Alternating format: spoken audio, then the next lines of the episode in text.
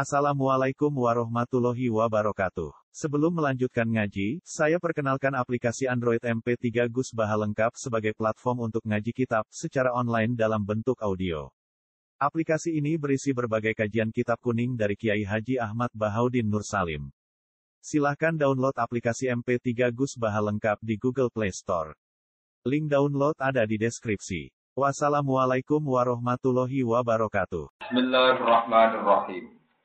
Qala famar rabbukuma ya Musa qala rabbuna allazi a'ta kulla shay'in khalqahu thumma hada. Qala fama balul qurunil ula. Qala ilmuha 'inda rabbi fi kitabil la yadillu rabbi wa la yansa. Alladzi ja'ala lakumul arda mahdan wa salaka lakum fiha subulan wa anzala minas samaa'i maa'a fa akhrajna bihi azwajan min nabatin musyatta. Qala famar rabbukuma. Qala ngucap sapa Fir'aun. Famar rabbukuma, paman mongko iku sapa? Rabbu kumauti pangeran sira loro ya Musa he Musa. Kowe nak gak ngakoni aku pangeran, terus pangeran iku sapa? Iktasara ngringket sapa Fir'aun alaihi ing atase Musa. Senajan to sing ning ngarepe niku Harun kaliyan Musa. Fir'aun mau nyebut ya Musa, mergo ya naru prana sak temene Musa. Iku al aslu iku sing dadi pokok. Wal idlali ilang krana oleh nunjukno Fir'aun alaihi ngatasi Musa bitarbiati kelawan tahu di rumah. Kala dawa sapa Musa Rabbuna, utai kang aran pangeran ingsun iku Allah dzat. Atau kang maringi sapa lagi kula se'e ing saben-saben perkara minal khalqi sanging makhluk. Khalqahu ing sesuai kejadiane sing. Allah di rupane khalqu wa kang utai khalqu iku alaihi ngatasi lagi. Sing ya tamayyazun mutamayyizun kang dadi beda apa kholku bi iklan se anwiri sanging liyane kholku anwiri il kholki mesti kholkin akhir suma haja mongko nulinge kei petunjuk sapa Allah al hayawana ing hayawan minggu sanging ikilah kholki ilamat amihi maring nggon panganane hayawan wa masyrobi lan ngombene hayawan wa mang kifihi utawa mangkahi hilan sing dinekai hayawan wa ghairi dalika lan yane mengkono-mengkono kabeh. Maksude niku pangeran nyekeki petunjuk cara populasi hewan. Artinya nek manungsa kepengin abadi kan dadak kawin populasi lan pitik selingkuh terus turunane akeh napa turunane napa. Kala fama langge rapi teu penak kae kudu selingkuh ben cepet akeh. Iwak nggih sami ben cepet akeh kudu selingkuh. Dadi nek selingkuh ya kaya iwak kaya napa. Jadi bedane manusa kan ngoten. Terus memang pangeran desain kewan iku ben ya ben akal mergo ben turunane napa. Akeh. Ben kok nek pangeran ngamuk wong nakal inhum ilakal anami balum napa.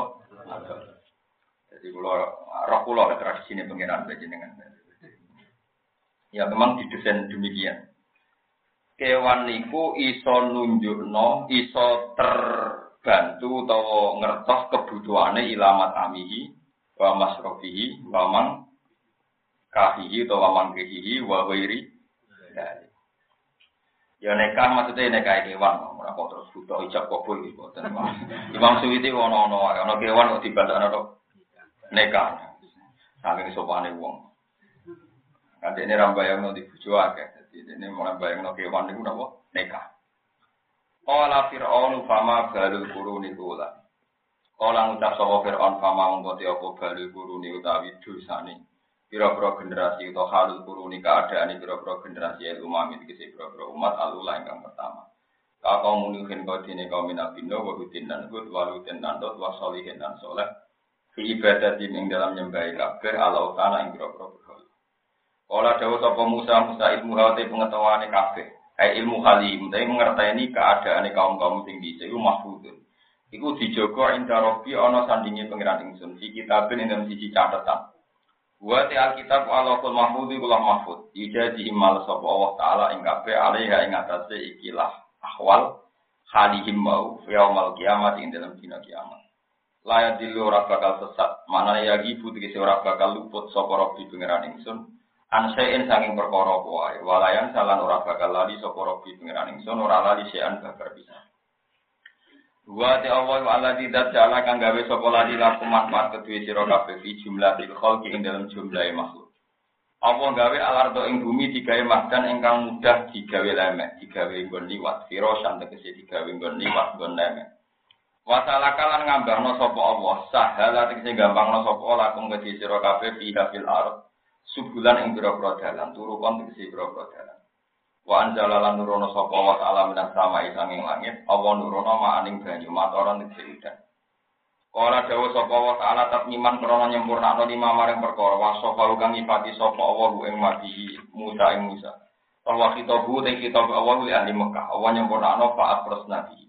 Mongko ngetono ingsun bihi kelawan ma'ajwajan ing pira-pira pasangan asnaf kang tegese pira-pira jenis utawa pasangan minabatin sing pira-pira tanduran serta kang pitu-pitu. Utai dawuh satai sifatu azwajan dadi sifate azwajan. Manane mukhtalifatal alwan tegese sing beda-beda rupane. Watu umilan rasane, wa ghairi malan yani alwan lan tuwa. Wa syatta te syatta jamu syati den kamari den marto. Min syattal amru tafarraqa. Manane syatta dadi pisah-pisah apa lampu perkara tafarraqa tegese dadi pisah-pisah apa amr. Kulo mangano sira kabeh minha saking kabeh wara aulan mangono sira kabeh. An amakum ing pira-pira raja kaya sira kabeh. Fiha ing dalem Utean amu jamuna amin. Ya kang arana amku al ibiu bondo wal bakor lan sapi. Wal gonamu lan wedhus. Yuqalu den ucapno apa ngene ra'atil an'am wa ra'aituha. Wal amru te perkara kulit ibahah. Manane oleh mangan, oleh mangon. Menggembala ni ra'atil an'am. Wa tadkiru nikmati lan utawin mudzakarno lafat nikmat wal jumlah hal. Qulu war'au an'amakum inna fi dzalika laayatil liulil wa jumlatu jumlah ku halun dadi halun domir akhirna ay mubihina lakum tegese menangno sira kabeh lakum maring sira kabeh al aqla ing mangan wa hiya al anam terus wara'il anam mubihina lakum al aqla wa ra'yal anami lan kita pulo niku kacau kita murah mbanjen warok yal an'ami lan mangon ya bener kok ain ya warok yal an'ami lan mangon pira-pira kewan raja kaya ta kewan ya maksudnya ana sapi ku diingon inna fi dzalika ta'tamne mongkon-mongkon kabeh matur guna kula ayat ning dari pira-pira ayat la ibaron tegese dadi pira-pira ibaron li ulinuha kedhi wong kang duweni akal ya sabil ukul tegese kang duweni akal jam bunuh ya den kabur faten huruf dadi huruf faten huruf nuhyaten nuha sumia jan arani bihi kelawan anuha palaku akal kena apa akal kok diarani nuha nuha niku barang sing nyegah li anaru krana sak temne akal yan haiku nyegah apa akal sohi bau ing wong sing duweni akal najek akal berarti terjaga anirtika bil qoba iki saking lakoni barang-barang sing elek nah sakniki mboten akale pinter malah entuk akeh nah akale ra pinter entuk akeh padahal diarani akal niku maknane bisa mengendalikan diri dari melakukan sesuatu yang minha setengah saking minha saking bumi minal arti saking bumi kholakna subhanahu gawe sapa ingsun kemi sira kabeh biqolki abikum subhanahu kelawan gawe bapak sira kabeh adam si adam minha saking arti wa fiala ing dalam bumi nu itu balan ingsun kemi sira kabeh makburina haliten kubur kabeh badal mauti saking subhanahu wa minhalan saking arti nukhri jukum ngatakan ingsun kemi sira kabeh indal bati nalikane tangi sangka kubur tarotan ing siji tempo marotan tegese tempo ukra kang liya sama akresna kang kaya lan ngatakan ingsun kemi sira kabeh indab tidai khalqikum nalikane gawe penciptaan sira kabeh nalikane ngawiti gawe penciptaan sira kabeh monggo kula terangaken masalah Nabi Musa ternyata niku sing masyhur dadi sifate nabi sing mujmal niku sidik amanah tabligh napa fatona. Jadi mensifati Allah secara benar. Nggih, mensifati Allah secara benar itu ndak jaminan bisa menundukkan musuh. Nggih, ndak jaminan bisa menundukkan apa? Musuh. Ketika Firaun itu mengaku sebagai Tuhan karena dia merasa Tuhan. Niku Nabi Musa ditakoki jika Anda tidak mengakui saya Tuhan, lalu Tuhan kamu itu siapa? Jawab Nabi Musa, Rabbus samawati wal ardi, yang menuhani langit dan bumi. Itu jawaban yang benar. Memang faktanya Allah itu yang menuhani langit dan bumi. Tapi jarene Fir'aun ngeten. Ndak Musa, saya ini sering jalan-jalan, setahu saya yang jadi Tuhan saya. Ma'alim tu lakum min ilahin. Setahu saya yang jadi Tuhan di bumi itu saya. Soal kemungkinan Tuhan Anda ada di langit, hei Haman, aku bangunkan piramida yang nanti akan saya pakai untuk melihat Tuhannya Nabi Sinten. Ada yang Mesir nganti saiki semangat jasane Fir'aun. Jadi jasa Fir'aun dibalsem yo dadi pariwisata yang ngasilno dhuwit. Piramida sing digo nantang pangeran. Dadi nggon wisata yang ngasilno napa? Terus yang Mesir direzekeni Fir'aun. Iya, kayak ulama tapi diri sekalian apa? Ya, sepengeran itu gawe ngono. Pokoknya paling rezeki paling halal penyanyi be mubalek nak cara guyunan. Penyanyi be apa? Terus jadi guyunan. Ala ala rezeki dokter gigi. Mereka makan dapat rezeki dari mulutnya orang lain. Terus ala kedua jare ini wartawan. Mereka rezekinya dari mulut. Paling apik penyanyi, kok dari mulutnya apa? Ya ben mukale cangkem ya kok. Ya kok ono wong mikir ngono. Ya wong nganggur, ya keliru balen pikirane ya keliru. Mergo nek pikiran iku bener, berarti wong bodoh niku ya wong apik. Mergo rezeki dari mulutnya sendiri. Lha iya. Berarti sing apik ra wong bodoh ni penyanyi mukale. Paling elek dokter nopo? Kok dapat rezeki dari bulan terang, nuruti canggih melek, orang keliru. Kalau sing dokter gigi tersinggung, ya banyak nih, kok tersinggung biasa, ya banyak. Rezekinya dari mulut apa?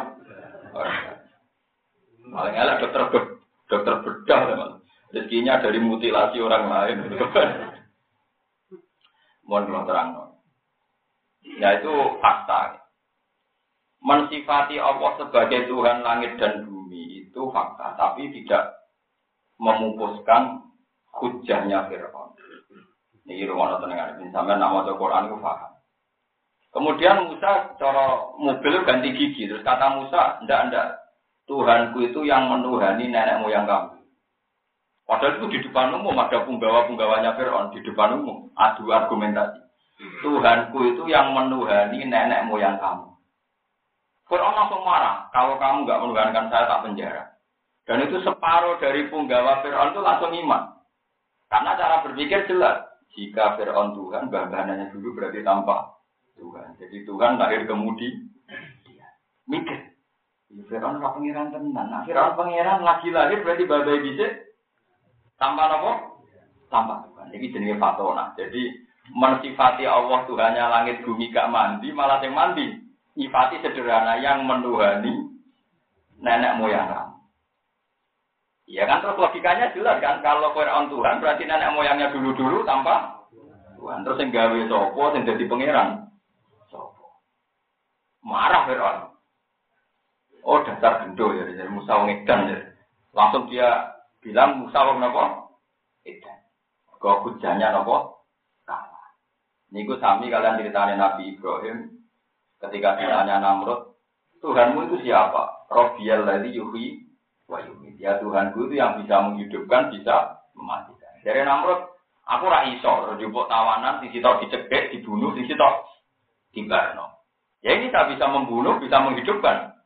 Terus dari Ibrahim, enggak itu. Tuhanku pokoknya sing nglakokno srengenge kowe tan mara kulon. Nek kowe pangeran saiki kok kulon ngetano. Fabuhital ladzi kafar. Pasti ada bisa. Jadi ini bukti bahwa semua nabi itu punya kecerdasan yang bisa mengalahkan argumentasi musuh. Kadang kecerdasannya itu sederhana. Jika sesuatu mensifati Tuhannya langit dan bumi malah gak mandi. Tapi darani yang menuhani nenek moyang kamu malah mandi. Berkologikane berarti nak Fir'aun pangeran nenek moyangnya dulu tanpa Tuhan. Berarti ono Tuhan lahir dhisik makhluk. Nah, pangeran terlambat dong.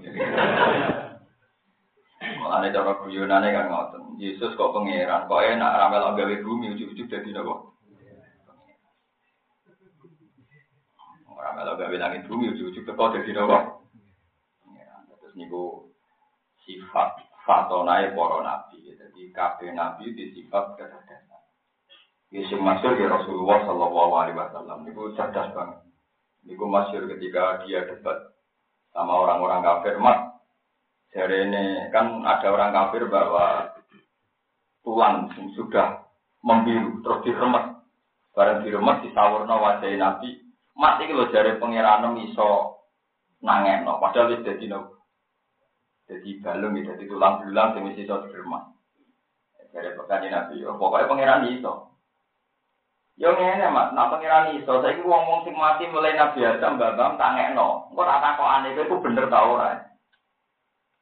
Makanya Anda jangan terjebak oleh ukuran yang diciptakan mereka. Kita tak warai nak dadi wong bener itu jangan terjebak oleh ukuran yang diciptakan.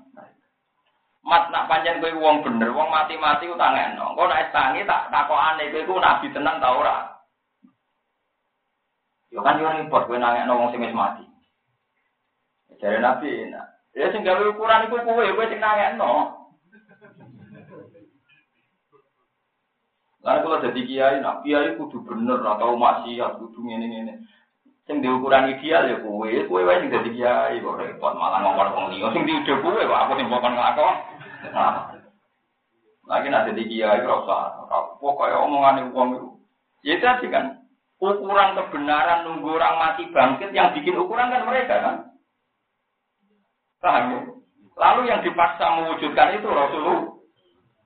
Nah kita dalam kehidupan itu sering gitu, ngomong sing latihan nyai, latihan jadi orang benar. Biasanya keteror oleh kriteria yang dibikin orang lain. Saya pulang ratanor cinta alamnya pulau Piamba. Saya kiain orang alim dari kiai kok alim. Saya ngalim sosialnya kurang. Misalnya sosialnya wes api ngalimi wapi. Dulur kerabat anak kepenjun nyapa. Ada kriteria yang menjadikan kita itu serangan raison. Soal nggak sing nuntut wis lakoni dhewe. Napa? Lakoni dhewe. Ya kula sering diprotes lan boten ate purun pidato. Genate tiyang saking gelane ngundang kula atau pidato sampe muni ngeten. Gus dinan kiai kok aneh, tidak apik ora gelem. Perkarane cara mereka siap wadah wae. Ya jawaban kula iya, aku sowe kiai aneh tidak apik ra. Mulane kowe sing apik sing pidato kowe ya. Jadi kowe sing apik sing pidato. Ya kowe enak. Lah kowe ora iso ngaji. Lah ora iso ngaji kok gawe ukuran kebenaran malah aneh meneh kowe. Jadi masyarakat tuh gitu ya, selalu bikin ukuran kebenaran menurut mereka. Itu nak mbok turuti kowe kok. Disebut walau istabal haqu wa warum lafasadatis samawati wal ardi wa man. Andekan kebenaran anut ukuran mereka mesti langit bumi nopo. Misalnya kebenaran Nabi ngenteni wong mati ditangekno ditakoki bener ta? Salah. Ana ngono nek siji tambah siji loro, takono sing mati bener ta salah? Siji tambah siji loro, takono mati bener. Moitan ka apa to? Setiap kebenaran diukur pakai sesuatu yang dilimpah seru. Karena ini pengalaman di jenengan itu dimulai rian ciri utama nabi itu dites oleh kebenaran yang sebetulnya tidak jadi tolok ukur. Kayak umat Nabi Musa ngendikan arina wa hajar. Musa nak panjang keiku pangeran. Pangeran itu kudu muncul. Ketika pangeran muncul nanti saya tanya apa betul dia mengutus kamu sebagai nabi? Terus Nabi Musa pusing. Paham ya terus. Kula suwun sampean kalau sudah yakin terhadap satu kebenaran dan itu jelas sanadnya jelas, istilahnya jelas, lakukan saja. Karena nuruti wong yang ngoten wujute duka terus dari mari rezeki jembar sing duka ge marat. Cina ora tau duka. Wong nak berkaji tambah apik. Wah, berkaji kurang ajar di pirang-pirang. Usah kok gawe ukuran ngono. Ya syukuran pokoknya kaji wae, awake kaji wajib ya kaji. Berkaji nakal lah, piro-piro nakal lah wis tau kaji. Ya wis ora umum kok repot.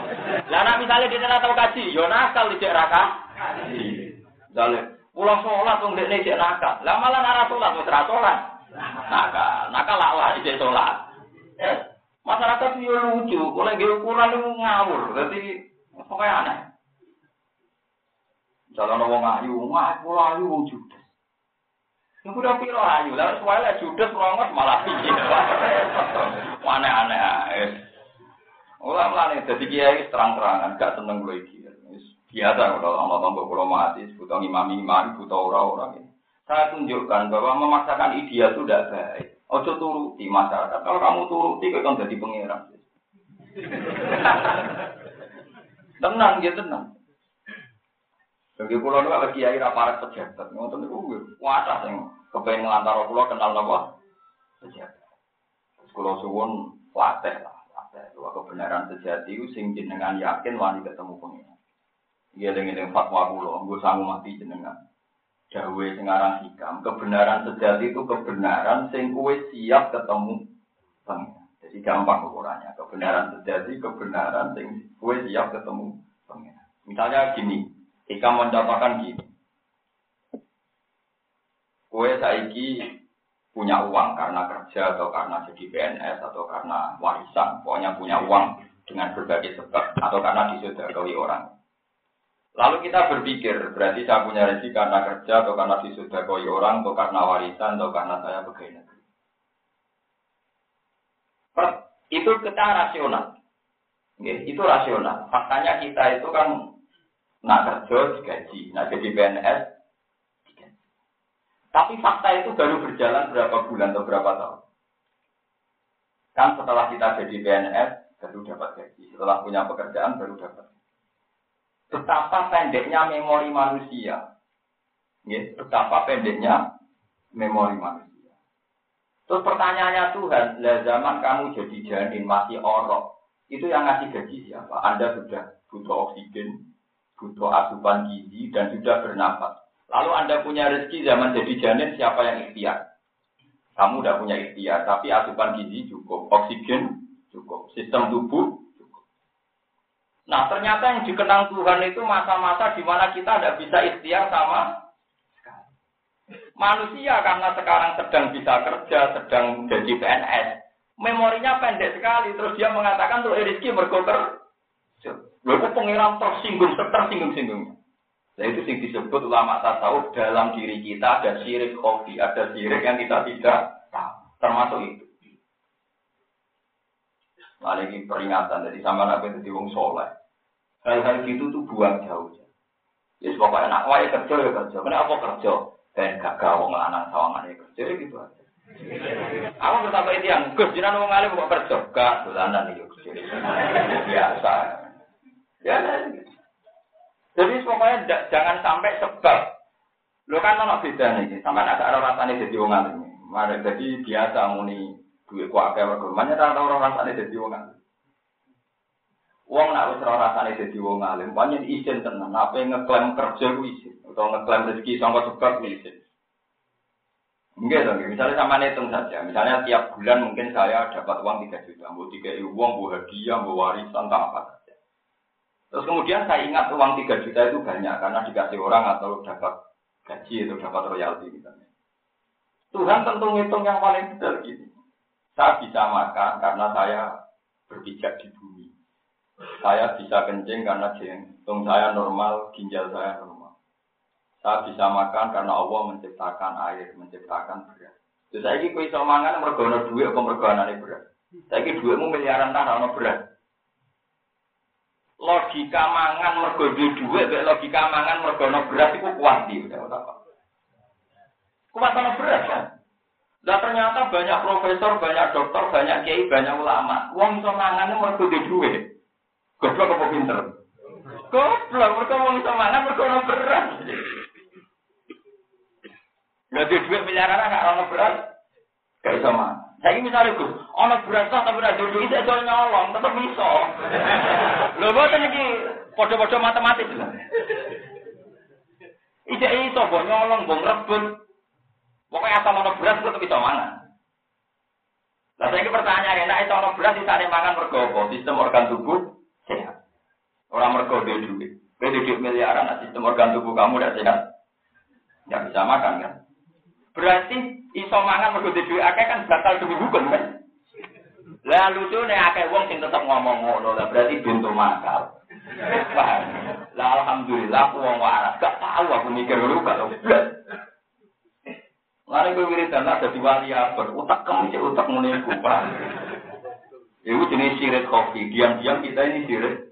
konflik, menuhankan uang, menuhankan sistem, menuhankan suka-suka yang kita ketahui.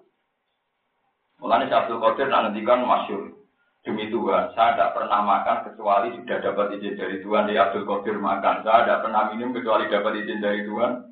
Di Abdul Qadir minum, karena dia tahu untuk bisa makan itu butuh dramatis dari kekuasaan Tuhan. Butuh sekian sistem, jutaan sistem yang semuanya hanya bergantung pada Allah Subhanahu. Itu tadi saya jelaskan. Nah, kowe duwe akal sing waras. Wong iso mangan beras itu faktor utamanya ada beras atau ada uang. Ada beras kan? Lho ada beras itu sentuhan BI atau sentuhan Tuhan? Sentuhan apa? Tuhan. Cara ana Bank Indonesia, cara ana apa beras itu gak ana kaitane mbek bank apa? Oke, misalnya ikhtiar, anak ada petani. Ya petani itu mau dolanan loh, gabah di sawur-sawur noni sawah baru mulai. Bareng tolong ulan dari, oh gabahku dia semau kue turu berdolanan itu apa? Sistem sing gabah jadi padi-padi jadi akeh itu petaninya melok-melok tau orang. Kemudian dolanan gabah di noni sawah baru apa? Mulai. Jadi mulai ibu dong, kemudian itu dolanan. Disebut wamal hayatud dunya ila lahu. Lah wong nak wis wani dadi ulama, cara berpikir harus begitu. Ya ora tau to mikir ngono. Mane moto lero kok saya ulah keprawani karena uteke ku elek, Pak. Jadi sing dilapat kalimat tauhid tahu uteke ku gak tau nopo. Gak tau nopo. Tauhid. Paham ya, jadi harus dilatih. Mane pengiran sing disebut nikmat ku namung kalih. Tanaman sama hiukan, nopo tanaman. Yo saudara ini pengiran gak modern Quran membakar tanaman be hiukan. Pesawat dan teknologi ku anane jadi problem.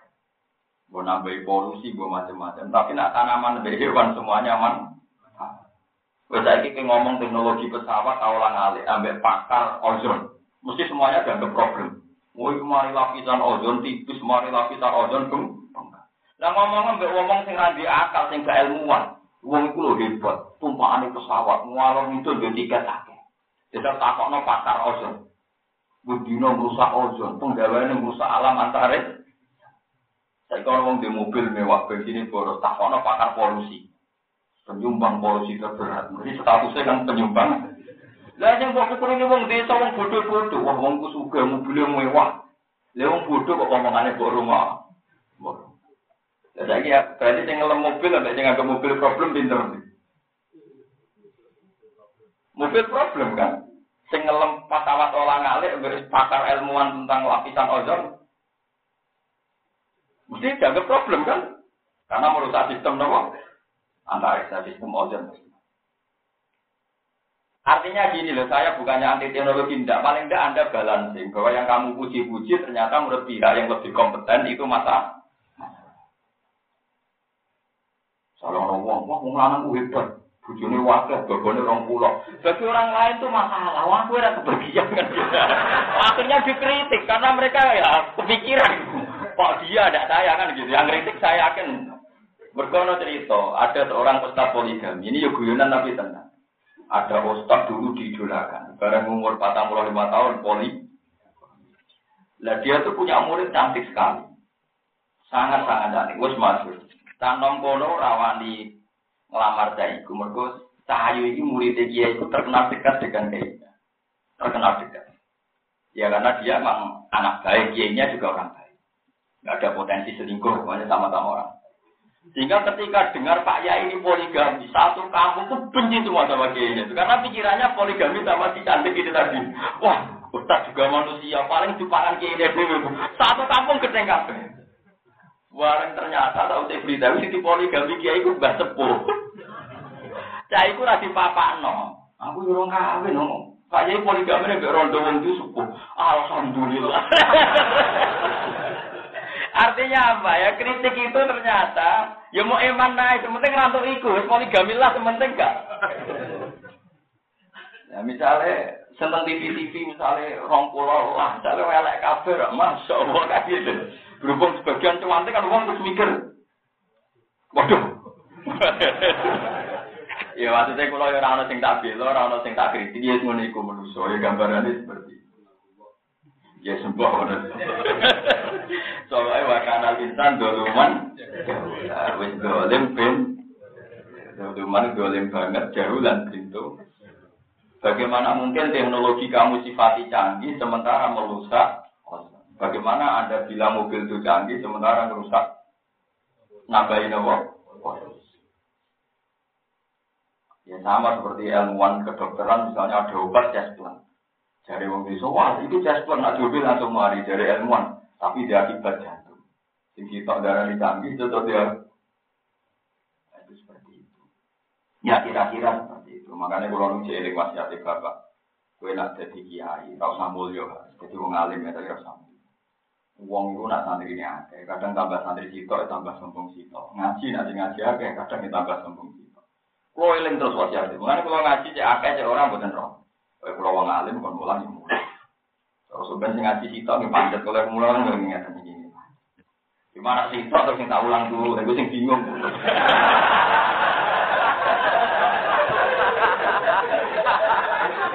Tapi sajane asal gak turu mawon tak pikir ya sama. Agak tiba terus bingung maksudnya. Iya itu kan nggak ada solusinya itu kan.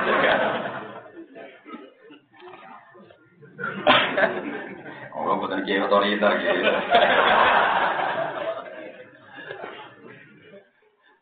Paham gitu terus kalau suwon kebodohan yang kita ciptakan sendiri itu gitu. Jadi manusia itu memorinya itu apa? Cekak pendek sekali. Ya pendek sekali. Jadi wong lagi iso kerja iku sawise umur 20 tahun kok jarene entuk rezeki nek mergo iso kerja. Lah 20 tahun yang lalu zaman nganggur tetep mangan faktor rokok. Mulane ditinali nanti ditangkoti. Ambek tiyang mutazilah. Piye nggih dereng enten mutazilah, tapi cara berpikir mutazilah. Ali, kata siapa semua pekerjaan saya karena Allah. Saya ingin duduk ya duduk, saya ingin berdiri ya berdiri. Berarti saya bisa menentukan kehendak saya sendiri. Jadi ditinali uang cerdas itu wujud nama. Dan aku turu udah tangi bareng. Aku pas turu karena tangi. Ya tangga melek tapi mandi. Lagi nak turu udah tangi bareng. Yo aku pakai tangi, tapi kan ada karep tangi dari sini. Terus yang kedua, lagi ada mati bareng. Padahal karep pemra mati ya. Iya terus sakit. Iya lagi kabeh kersane pangeran. Jadi ya, umpama manusia nang tak lagi hari-hari ada mati bareng opo? Kan ndak ada yang di sini kepengin opo? Lah ndak kecekel KPK bareng, kok sapa sing kepengin kecekel KPK? Umpama wong kepengin nonton ikhtiar dhewe kan. Ya mau kecekel kan? Bang, itu terus ketok. Tapi ya butuh cangkeme elek, pancen malah kuwabe ulama iku pancen ya kudu cangkeme elek. Kulo sing mari sini iku pancen orang-orang ulama sopan santun mesti orang elek cangkeme. Karena untuk mematahkan hujah itu memang harus jelas, kudu vulgar, kudu napa? Kudu jelas. Nabi Ibrahim nate misok masyhur uktil lakum wa liman ta'budunani. Oh dasar utak jancuk, utak kok. Itu kan ceritanya dia kan ditanya, "Hei, Ibrahim sing mecah berhala sapa?" Ya tak kok mesti nggo pedhang wong aku ora nggo pedhang. Cangkemmu lemu karuan berhala kan aku yo ora iso omong ngene. Kan berhala cilik-cilik dipetheki. Petele dikalungno ning sing ketuane. Dari Ibrahim tak kok mesti kowe. Kak, nggo petel.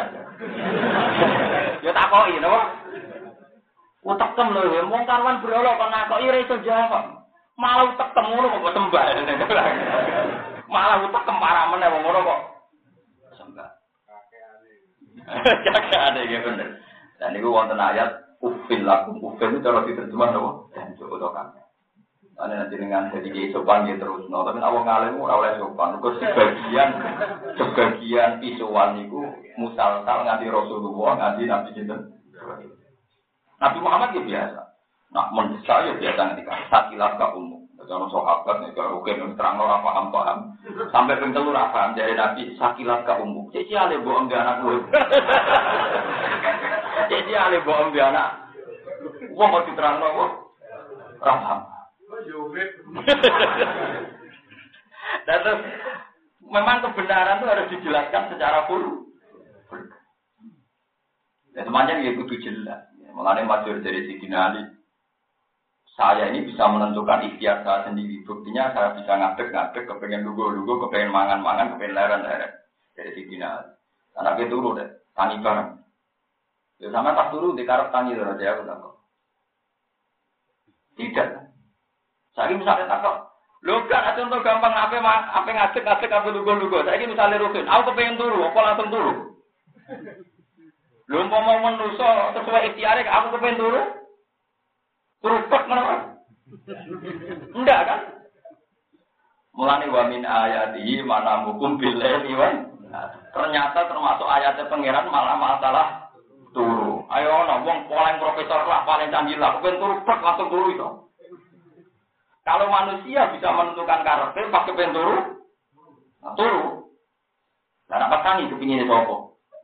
Wong pas turu ra sadar. Mungkin dari Sidina Ali, namun oke sudah mati. Nah, kira tahu karat mati. Bukan pura balik dan mati frustasi. Ini juga udah. Wadah, lampu mesti keluar barang. Tapi ya tetap udah pak.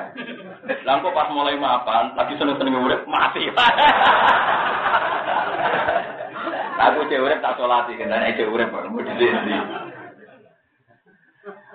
Jadi itu kecerdasan di dinari. Jadi nak ngendikan ya biasa saja. Contohnya mau turu, tapi itu mematikan, no? Dari mutajilah aku, nama ini iso mangan, iso ngadeg, iso lungguh. Berarti aku nonton no karbodik. Jadi mutajilah aku bentuk. Wong nyontok no kok, aku pengen ngadeg, aku pengen lungguh. Maksudnya di dinari kalah. Tapi nak turu dek tani, karbodik. Dek mati barang, mungkin karbodik. Ada jauh mutajilah kontrene. Anak wong sono tak nak karpet dewet, saya kiki turu. Sebenarnya jadi ngaputan buat kono kok. Mesti kira itu. Itu kecerdasan. Jadi kecerdasan itu sama ada sepele tapi mematikan. Lalu saya sakit marisi Imam Syafi'i yang masyhur Imam Ghazali. Hujjatul Islam kan gitu. Jadi ya itu banyak logika-logika yang dibangun beliau. Sing umpama wong Majusi krungu itu Islam. Saking masuk akalnya logika yang dibangun Imam Syafi'i sampai Allah sengalam umpama wong Majusi gelem ngaji ikhtiar niku Islam. Daru nek ngaji ikhtiar jekano. Ya karepe. Aneh. Kados riyen Mbah Makhrus Lirboyo iku masih nang ngandani anak-anak. Tunggu oleh nakal nek hafal muslim. Dari anak-anak namun apa ya mboten nakal. Ya perkarane ya itu tadi memang kecerdasan itu khasi corona. Lihat, ini orang soleh-soleh saya ini mau iso sidik amanah. Tapi yang bertambah soleh, jadi tambah bin. Kalau sifatnya Nabi, nopo. Ibu masuk, zaman Nabi Jono kecerdasan Nabi sing lucu, sing ini nyata tapi lucu, sepele tapi lucu. Bersamaan roh. Kanjeng Nabi itu karena Khadijah istri pertama. Itu zaman Nabi karo Khadijah abotan poligami. Jadi Nabi poligami usahuse Khadijah wa. Saya itu banyak kelompok tertentu yang sidik-sidik poligami dari anut sunnah. Nah anut persis kudu ngenteni bojo pertama. Masih ya. Tapi aku lah ya keberatan anut arah tiku. Lho mboten tapi aku kan gak sok suci sidik-sidik muni sunnah lho. Kan ada kelompok tertentu yang senang poligami alasane sidik-sidik sunnah. Nah pancen persis sunnah Rasul. Iku suratul masalah bojo pertama kudu mati. Bukan mati zaman garwa Khadijah, niku boten Khadijah. Jadi mungkin pegatan orang iso kan. Mati ya kan. Ini kan bojone loro tapi ganti maksudnya pertama. Sampai kudu iri ya, sampai rugen, tanpa zina tapi meratakan dua orang. Itu tidak mudah, no? Mustafa wae iri, tanpa zina ngrasakno wong loro. Perlu ta loro. Nah, makanya ini kelompok tertentu boleh mikir poligami dari sidik-sidik sunnah Rasul. Kalau persis sunnah Rasul, kalau ingin persis itu bojo pertama mati. Nembe. Wah ya, soalnya apa yang persis dia sumur takat toro, buat suwe-suwe jenenge persis Aisyah, jenenge persis wae kacau. Nah, walhasil terus Nabi itu karena Khadijah itu istri pertama, itu sering muji-muji Khadijah bahkan. Kalau Nabi dengar suaranya Ummu Aiman atau siapa saja yang temannya Khadijah itu dihormati. Bahkan Nabi itu sering gambar semacam cara memiliki syukuran. Itu mesti dihadiahkan sama teman-temannya Khadijah yang berbau Khadijah. Suatu saat Aisyah itu cemburu sampai maki-maki. Ya Rasulullah, engkau itu gimana? Orang sudah tua rentan, kamu ingat-ingat. Padahal waqat abdalaka Allah. Allah sudah mengganti kamu perempuan yang lebih cantik, perawan bisa. Maksudnya cinta Aisyah. Ketika dengar itu, Fatimah tersinggung karena ibu itu disebut ajus, orang yang sudah rentan, sudah tua. Aisyah bangga karena saya satu-satunya istrinya Nabi yang perawan. Dia itu rondo kabeh yang perawan, aku tok. Bangga Aisyah. Sebenarnya Fatimah itu tidak nyaman. Sehingga Fatimah itu tidak nyaman karena Aisyah begitu bangga. Tahta silu bangga jenis mereka sombong itu jenis tahta silu. Jadi kan Nabi, ini lucu. Karena ini Fatimah. Fatimah, aku tidak usah gelo, ambil omongan Aisyah. Tapi nak ngomong boten bar-bar. Ini aku bangga no awake ngalahno ibu kula. Jadi tak warai ben Aisyah mendul. Napa ya Rasulullah? Nang ndang ya Rasulullah boten bapak ya Rasulullah. Kandhane Aisyah. Hebat ibuku itu rondo untuk Joko Dingin. Tapi gue perawan untuk mari Aisyah. Jadi nabi kecerdasan, kandani Aisyah. Kandani tenang. Orang itu hebat ibuku. Ibuku umur 40 tahun untuk Joko Dingin umur selawe tahun. Pas ganteng-gantengnya nabi ku untuk ibuku. Tapi nabi pas sepuh lagi untuk kue. Menang iya, aku juga. Mari, itu kecerdasan. Jadi ya sebetulnya fakta biasa, tapi ketika diungkap, iya. Terus Aisyah, iya, aku perawan di montok. Khadijah, rondo untuk jauh.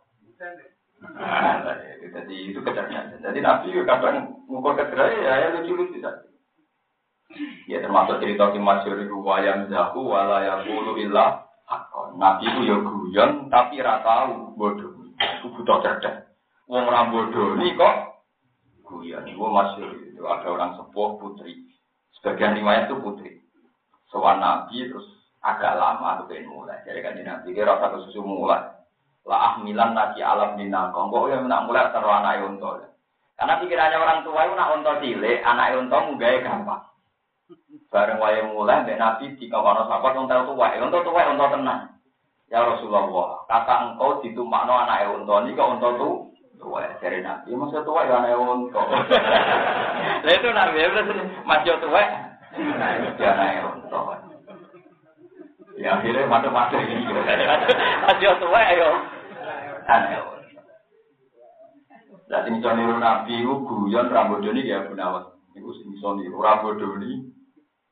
Ibu masyur, Abu Nawas nanti kayak pengumuman hari Senin tanggal 3 Abu Nawas mau terbang di lapangan di Usap kecamatan Delok Kafe.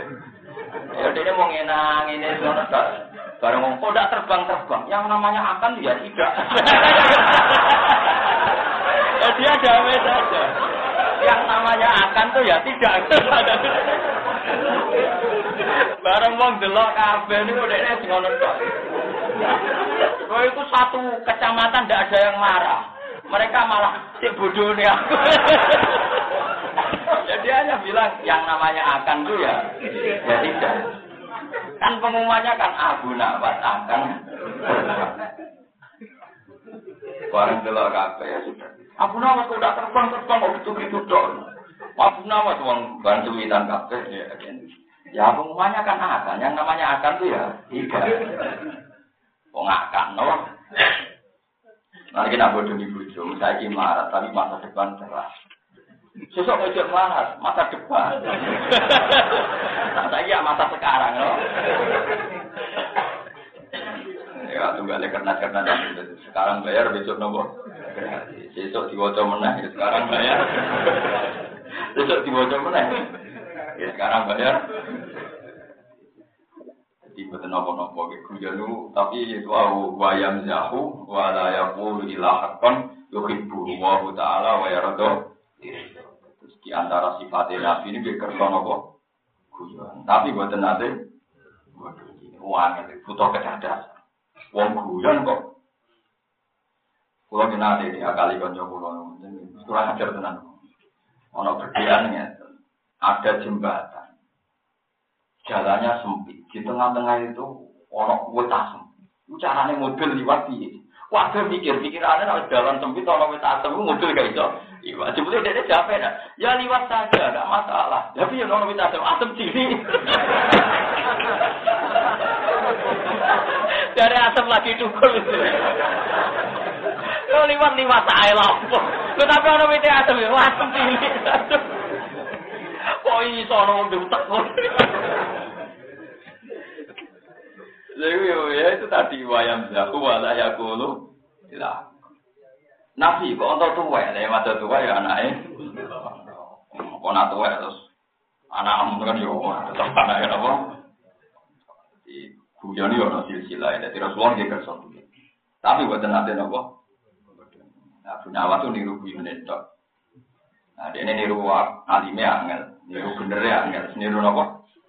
Kuliah ni pokoknya orang singkit tiru. Orang apa? Wanda tersakan. Minha khalaqnakum wa fiha nu'idukum wa minha nukhrijukum taratan ukhra. Ini sing cerita akhirat, nyata di masalah bumi. Manusia itu diciptakan dari tanah, kemudian nanti kembali nopo ke tanah. Niki rono tenan. Saya pernah ditanya, "Gus, menurut Anda makhluk semua itu punya akal apa enggak?" Ya saya jawab, kalau menurut kacamata kasat mata, menurut ilmu zahir, sing dia akal menusuk tok mbek kewan. Kewan itu punya akal, punya khilaf. Kaya pitik lanang itu kan ego-ego untuk panganan terus bagone dumoro. Nah, semoro digauli. Berarti kan dia pinter carane nopo? Carane ngakali, carane bedaya tarik ning pitik nopo wae. Sama nanti lo Discovery atau apa kan banyak trik-trik hewan untuk mendapat makan. Kayu-kayuan laut yang besar-besar kan mulutnya dibuka, mengesankan di situ tuh gua yang penuh makanan. Bareng iwak-iwak cilik mlebu. Ditelakepno terus jadi jadiannya bisa berpikir. Tapi kalau menurut ilmu hakikat tuh enggak. Bumi itu bisa berpikir. Bumi sing sampean ida-ida bedino bisa nopo. Buktinya gampang begitu. Bumi itu tunduk sama perintah Allah Subhanahu. Mulanya sampai nanti tentang ilmu-ilmu hakikat. Ini kira ada tenang. Ketika bumi niku ya bumi, singgung mendem Rukin, Mustafa dan sebagainya. Niku bumi ketika ada pangeran. Wa inni kharramtu ala ardi antak kulaja dadal ambiya. Bumi ku tak omongi dari pangeran, dan tak jauhi. Ojo gemang, mangan, jasate poro. Termasuk gila jasate para ulama, para wali, para wong apal kono. Lha wong bumi ra iso mikir, wong ning bumi, per bumi kan macam-macam. Ya nyatane banyak. Wong wis umur puluhan tahun dibongkar janazahe. Berarti bumi kan iso mikir, iso mengindahkan instruksi Tuhan. Lha wong ora iso mengindahkan instruksi Tuhan kan dipukul rata, pokoke anggere mlebu ya tak remen. Nyatane banyak jenazah yang utuh. Iku nunjukno bahwa bumi juga berpikir dan dia juga tunduk ambek perintah Allah Subhanahu wa taala. Buktine rawani mangan jasate corona. Kowe ora patu udan misalnya ana wali kok keduk aja kuwi remo ya ora usah ngono. Pokoke kan faktanya kan ke atas ditemukan jenazah utuh itu saja. Faktanya banyak ditemukan jenazah. Lumpama bumi ku alami sesuai hukum alam kan mesti dipukul rata kan? Tapi ternyata ada jenazah tertentu yang Lah nang ngono bumi iso mikir napa boten? Saged mikir. Bukti kedua dalam hadis-hadis sahih. Bumi ku dendame ra karuan mbek wong sing tukang maksiat. Dadi apa? Kapan mlebu ning akope tak remuk-remuk. Bertahun-tahun selingkuh raja-raja go piye carane gedang. Pokoke carane gedang bumi yo ora ro. Pokoke mbok dendame kok sampeyan mbok ora ro ora dendame sampeyan nang ora dikeki iki. Wis ora ro pokoke bumi ku dendam. Suwe aku mbok goni maksiat iki kaya ketekto tak remuk. Mare wong-wong nakal wis anjir lebur tenan. Iku bumi dendam. Lah nek delok ngoten berarti bumi pohon kabeh nggih berarti maka wa in min syai'in illa yusabbihu bihamdihi walakin la taqawuna rabbah. Kula sebagai orang yang pernah belajar ilmu hakikat meskipun tidak ingin. Ya tapi kabeh etika ulama mesti tahu ilmu hakikat yang kelihatan. Bumi itu iso mikir. Cerdas bumi timbang wit. Lah kok boten saged mikir sampeyan saiki perhatian. Ini contoh paling gampang. Bumi yang subur itu tanamannya subur. bumi yang tandus, tanamannya juga nopo. Nah maksud saya kenapa aku bisa berpikir, nyata. Nabi Adam itu kan materinya dari bumi, materinya Nabi Adam itu dari bumi. Kemudian nanti dikembalikan lagi ke bumi. Nah ngono unsur yang jadi utak, yang jadi utak sampeyan, itu unsurnya juga nopo. Sing dari darah daging kita unsurnya juga. Nah, kalau paling mungkin bisa berpikir itu bumi, boten-boten liane, bodoh-bodoh makhluk mati yang paling bisa berpikir udah kok. Makanya Allah paling gampang ya terus tak nolak bumi. Jadi wow, kowe aja gemang mangan jahat, mangan jalajahe para suwada. Niku sing masyhur di teng Mekah niku. Ketika 40 tahun dari perang Uhud. Dan kebijakan khalifah siapa itu memindahkan jenazahnya Sayyid Hamzah. Itu ketika kepacul sikilnya itu jangan keluarkan tokoh darah. Itu disaksikan ribuan orang. Itu kan luar biasa. Berarti kan bumi tunduk sama instruksi Tuhan, nggak boleh makan para tokoh. Lu mau bumi raiso mikir kan alami wae, nggak boleh standar saja. Kalau sampean tanya, itu kan bisa saja Gus itu dijaga oleh malaikat begini-begini dengan sistem. Itu kata ulama-ulama. Kamu istilahkan malaikat apa enggak itu terserah Anda. Yang jelas sistem bumi sendiri itu memungkinkan itu. Ya sistem bumi sendiri itu memungkinkan. Nek logikane jelas, nak manusa sing cerdas itu dari awal materi di sangka bumi. Berarti unsur yang kita sekarang pakai untuk berpikir, untuk sahwat, untuk macam-macam itu materinya. Berarti paling mungkin bisa berpikir, ya kok? Terus keempat, bukti bahwa teori saya benar, ya. Tentu benar untuk riwayat. Nabi Musa nanti diserai bumi mau sekian detik. Mungkin melihatnya serah karuan. Kenapa melihatnya itu tidak karuan? Itu ceritanya nyata. Ini ruang. Nabi Musa itu tidak digolimi berkorup. Digolimi berkorup. Melihatnya tak boleh jenis korup. Mereka duit ya. Karena yang sudah jenis berburu kan, kenapa? Ketika Nabi Musa harus memantau, pangeran malah diwarai Nabi Musa. Nabi Musa itu banyak orang paling dekat pangeran. Dan ketika enak, Gusti, jenengan itu karena PBI, itu karuan Fir'aun dolim, koron dolim, jenengan paling suka. Tambah suka, tambah pengaruhnya ke atas. Berarti kesesatan di bumi tambah nopo. Paham ya? Rabbana lindillu ansabili. Mau nambahin sesat mawar. Sampai Nabi Musa itu korok bantas mit ala amwali wasdud ala kulubim fala yuminu hatta yarawul adakat was gusti kudu Fir'aun namzat koron dengan tumpah pengiran dijawabnya tenang kola kotu jibat gak waktu kumah tapi fakta pima gue istiqomah dan itu dari dinyatakan doa di ACC cara proposal bersama Nabi Musa kan ya Nabi itu ya menusuk kadang yang salah tebak isuke didelok, isu urip. Kang isu didelok. Isu urip, nanti setahun kok rapi piye.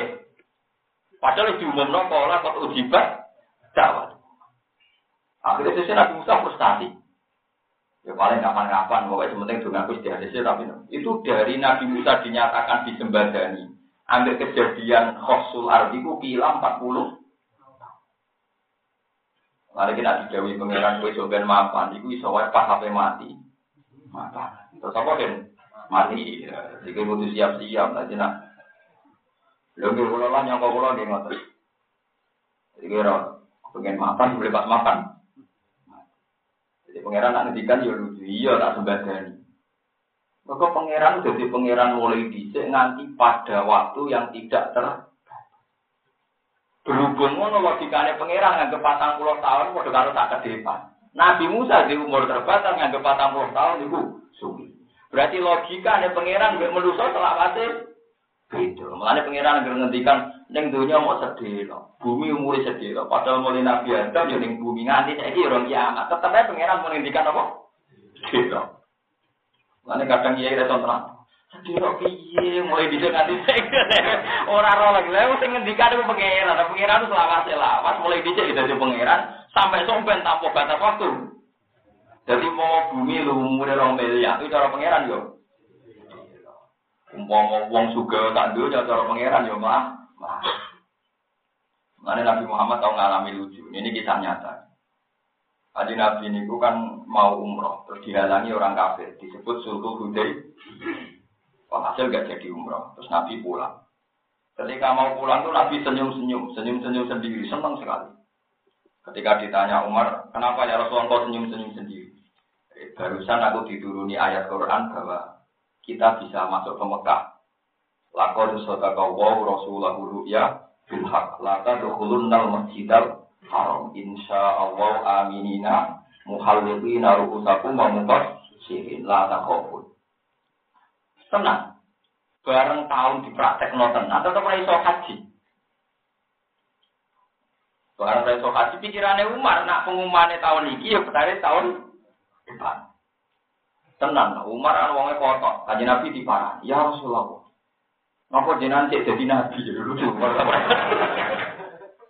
Dari nabi ya, iya aku cek nabi, ora jeneng nabi. Bukankah orang kafir itu salah kita benar? Iya, kafir salah kita benar. Orang perang wae, dialang-alangi orang oleh haji kok orang itu. Orang dari kanya dia orang. Pengiran murah mesti janjine benar. Iya ya mesti benar.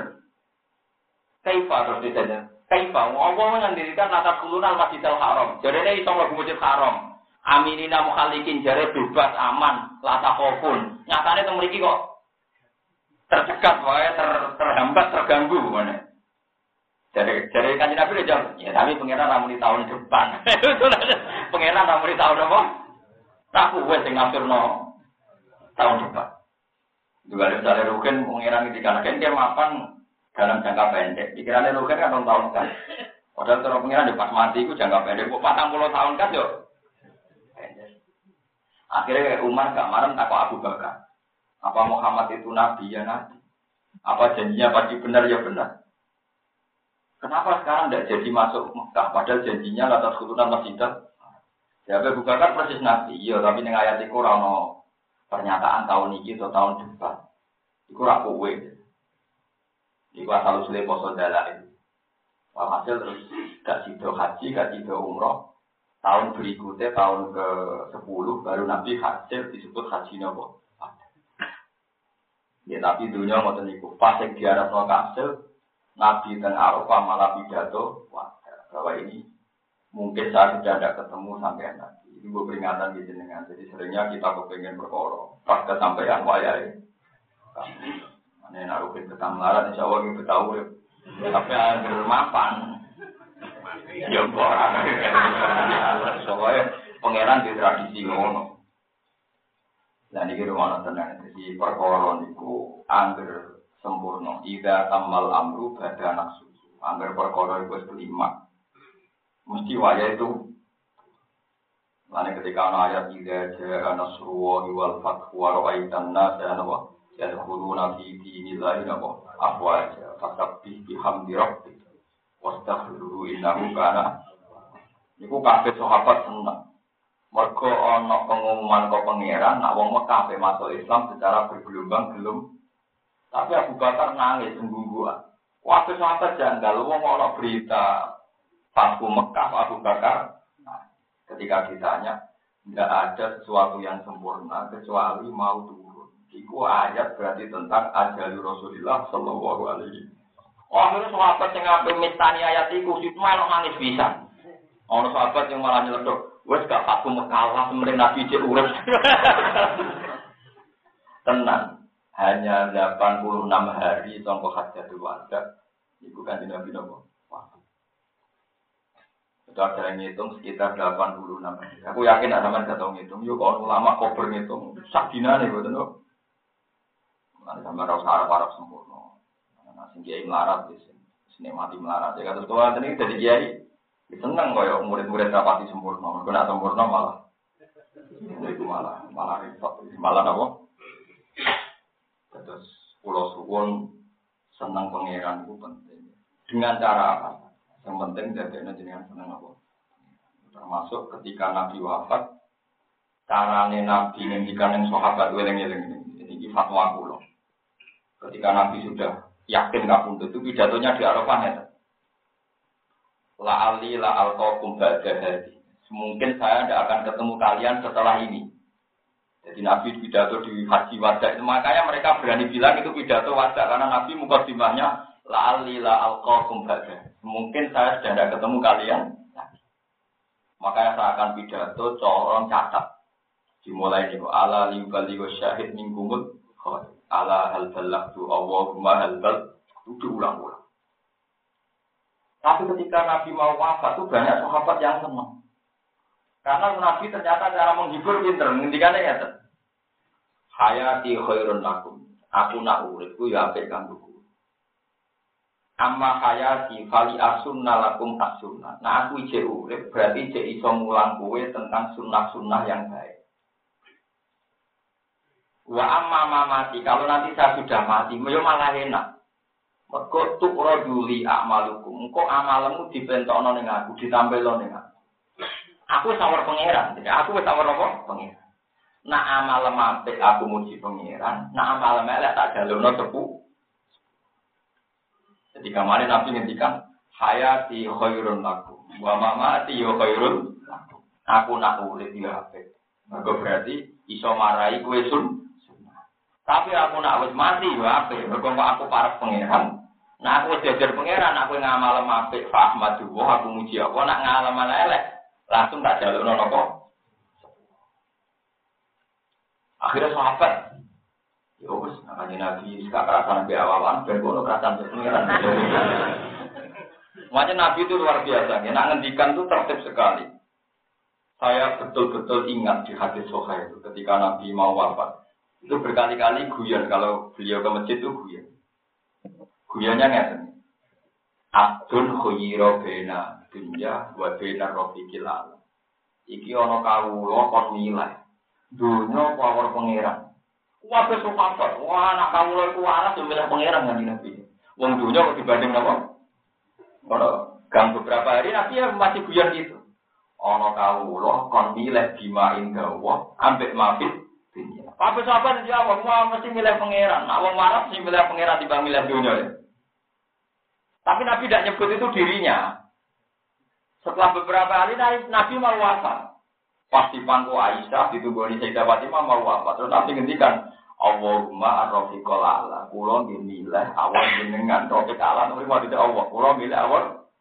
Terus dari cerita Aisyah, Masya Allah, idzan layak taruna. Berarti suayae Nabi gak milih kita-kita iki, milih napa pengen. Terus apa lagi ning? Wah, kok tak jawab. Jadi Nabi itu tertib sekali. Hanya mereka sadar, oh itu cara saiki takrif. Nabi melamari badhe kapun. Jadi cara aku pemati nak supaya jek urip tapi mbok disendi ra kok. Mus. Cara kowe jejer Allah, kowe jejer ukir milih ndi?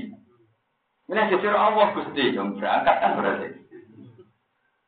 Tapi Nabi itu tiap hari tanya gitu. Abdul dari ana kawula kon milih antara dunya mbek Allah, milih ndi? Wah, nak tiangnya waras dimilih Allah kan jadi Nabi malah diwarai kan jadi Nabi. Tapi Nabi masih ketinggalan Abdul, no? Abdul, jadi nggak menyebut dirinya kayak Abdul. Makanya Nabi pas berdiwafat, sir-masir ketinggalan Allahumma ar-rafiqul a'la, Gusti kula mun siap kumpul jenengan. Namanya tengene Quran, faulaika ma'alladzina an'ama Allahu 'alaihim minan nabiyina was-siddiqina wasyuhada. Ila wa hasuna ulaika rafiqa. Mergo istilahe Nabi ya Allahumma ar-rafiqul a'la. Wa hasuna lan bagus sapa ulaika mongkon-mongkon kabeh apane rafiqon dadi kon. Dadi kanca sejati iki Allah niku. Jadi kumpul Allah niku. Ternyata Kanjeng Nabi setelah hari-hari itu wafat. Macam-macam sahabat menangis macam-macam. Soal sahabat yang ngerelainya.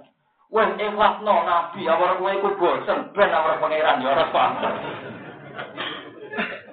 Orko amen nglapuri masalah wae dadi ben Nabi awal napa?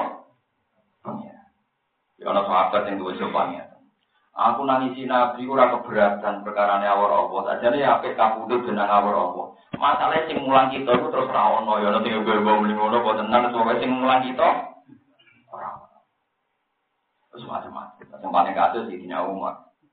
Dia itu tidak percaya kalau Rasulullah kabur. Dia ngancam siapa yang bilang Muhammad mati tak bunuh. Dia itu baru munajat ya, dia baru nopo munajat. Setelah Sayyidina Umar begitu, ngancam-ngancam itu diparani Abu Bakar. Dibaca ayat apa wa ma Muhammadun illa rasul qad khalas min qablihi afa imma ta'udilan wala tumala aku itu satu. Kemudian aku Umar seakan-akan saya enggak pernah baca ayat ini. Tapi terus diputuskan benar-benar Rasulullah nopo. Ketika beliau secara lahir wafat, jadi perdebatan lalu dimakamkan di mana? Terus kata Sayyidah Aisyah, Nabi pernah ngendikan tidak ada Nabi kecuali dimakamkan di tempat beliau wafat. Karena wafatnya di kamar Aisyah, beliau dimakamkan dengan kamar itu. Jadi kamar saat ini kita sehari-hari Nabi yang kamar itu. Nah, bulan balik kalau kita melihatnya Sayyidah Aisyah, wajah orang pintar nanti berjumpa. Sayyidah Aisyah nanti kan, ketika Abu Bakar disayang nonengku kamar itu masih dipakai Aisyah. Mulanya masih Aisyah. Aku biasa ganti baju di kamariku, sitok bojoku, sitok bapakku. Jadi ketika makam itu dipakai Abu Bakar, Sayyidah Aisyah masih tidur di situ, ganti baju di situ. Innamal wazauji wa abiku, sitok bojoku, sitok bapak. Bareng suatu saat Sayyidina Umar kabundut. 12 tahun kemudian kan Sayyidina Umar kabur. Izin Aisyah disarekno ning kono. Abe Aisyah diizini. Pindah aku saiki ana Umar. Sampeyan iku resmi dadi kuburan baru kaya Sayyidina Umar. Makarane. Ya wis dadi kuburan ae wong saiki aku terus ganti baju ning kono wong ana sinten? Umar. Kok ana wong gaya kados sing Aisyah. Jadi ketika Rasulullah wafat di situ, Abu Bakar di situ, Sayyidah Aisyah itu masih di kamar situ. Ganti baju mergo innama huwa zauji wa abi. Sitok bojo, sitok napa? Bapak kan, bapak kandung Abu Bakar kan, bapak kandung. Nah, ini kalau dilihat sejarah sahabat itu menjadi luar biasa. Bahasa riahnya itu ada. Nah, ini ketika Sayyidah Fatimah, setelah Nabi wafat, Sayyidah Fatimah itu di dalam itu terus Anas datang. Anas itu pembantunya Nabi 10 tahun. Anas itu ikut Nabi. Dia juga rukin. Takut. Ya Anas, apa pemakaman Nabi sudah selesai? Sudah ya Fatimah. Anas itu mau lugu kan gak pati mikir. Sudah ya Fatimah. Ya Anas, atar doa antah suwa ala Rasulillahi khasdan minat turok. Lukin ku mentol. Nabi sing mbok hormati mbok huruki lemah. Anas nengah, lepo malah huruf. Jadi Anas yang ditakoi, apa pemakaman Nabi sudah selesai? Sudah. Malah pulau melok, kamarnya melok mendem melok. Lalu aku mentol, melok huruki turok neng. Anas mau apa aku mau melok. Itu memang dramatis betul. Karena saya dapati sendiri tidak siap melihat prosesi nopo pemakaman. Ya tapi balik wae. Kabeh ijma' ulama enggak ada nabi itu kabundut. Nabi itu hanya pindah ila rofiqil Allah. Makanya istilah nabi wa mamati khairun lakum. Aku nak mati malah apik. Perkarane aku jejer pengiran. Nak roh kowe bener Pak Ahmad Juwoh, nak roh kowe salah. Tak jalono. Ane iki peringatan jenengan sing saya maca selawat. Maca selawat itu penting banget. Di rumah kula suwun jumlah terbanyak tetap mengikuti sunnah Nabi. Ada sama orang alim sunnah Nabi lomo coba selawat wae tapi medite gak karuan. Engko Nabi ne bingung iki maca selawat anut aku medit ku anut sapa. Menawa Nabi ne ra aku tapi Nabi ne koron, mergo napa men? Nyebut jeneng ku kelakuane ra kaya isun paling penting nomor 1. Jadi yang cakap bapak yang macam salawat itu sebagai Cina pencatur, sebagai minimal dia 10 pencatur. Nah dari Imam Syafi'i orang betra lali diwajib nawa. Kemudian yang betra lali diwajib nawa. Lain macam salawat itu rukun negara tasawuf. Gelem lah diwajib nawa kan? Yo gelem mungkin nawa. Lain Imam Syafi'i pas tengene akhirat nih utang kita tadi nawali. Kenapa kamu diambil dari Tuhan? Baru kaya masih no solawat. Kedene pinter dene. Dan uang mesti modal solawat. Modal solawat rukun yang tak sakut. Artinya ya ora ono nabi ngendikan ngono ya ora ono, tapi gara-gara takwane dhek wong gelem ra gelem. Maca apa? Tadi minimal kan dina ping 5. Padahal ada di teng Indonesia tadhel tawalah maca selawat. Berarti ping 5 ping kalih. Sinten? 10. Subuh satu. Lah nak masbuk. Masuk malah maca selawat terus. Masbuke magrib iso tak lihat ping 4. Dadi ana guyonan, salat apa sing iso tak lihat ping 4 itu malah salat magrib. Lha nek dhuwur malah ra iso, sing iso tak lihat 4 itu magrib. Ya suratul masalah ngeten ya. Imam wis tasahud awal. Imam tasahud terus kue lagi teko, kan Allahu Akbar langsung melok tasahud awal, berarti satu kan. Padahal ini nggak dihitung rakaat kamu karena kamu menangi pas tasahud. Terus imam sholat lagi tasahud sani. Tasahud saninya imam bagi kamu kan rakaat pertama kan, karena yang menangi Fatihah sempurna kan ini, berarti Anda baru sholat satu rakaat. Terus ketika imam salam, jada salam, gak urusan berkue. Kamu kan sholat sebagai rakaat kedua kan? Tasawuf lagi sebagai rakaat kedua. Nah nanti sholat rakaat ketiga tasawuf. Berarti tasawuf itu minten. Apa? Jadi mulai kuyunane Imam Bajuri Tengarang takrib mana ada sholat empat tasawuf. Normal aku malah duhur tasawuf. Jebule malah nopo?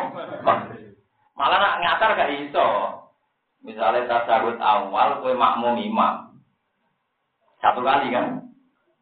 Pas imam di rokaat ketiga, kamu kan ikut imam, kan gak ada tasahud kan? Berarti kan blank kosong.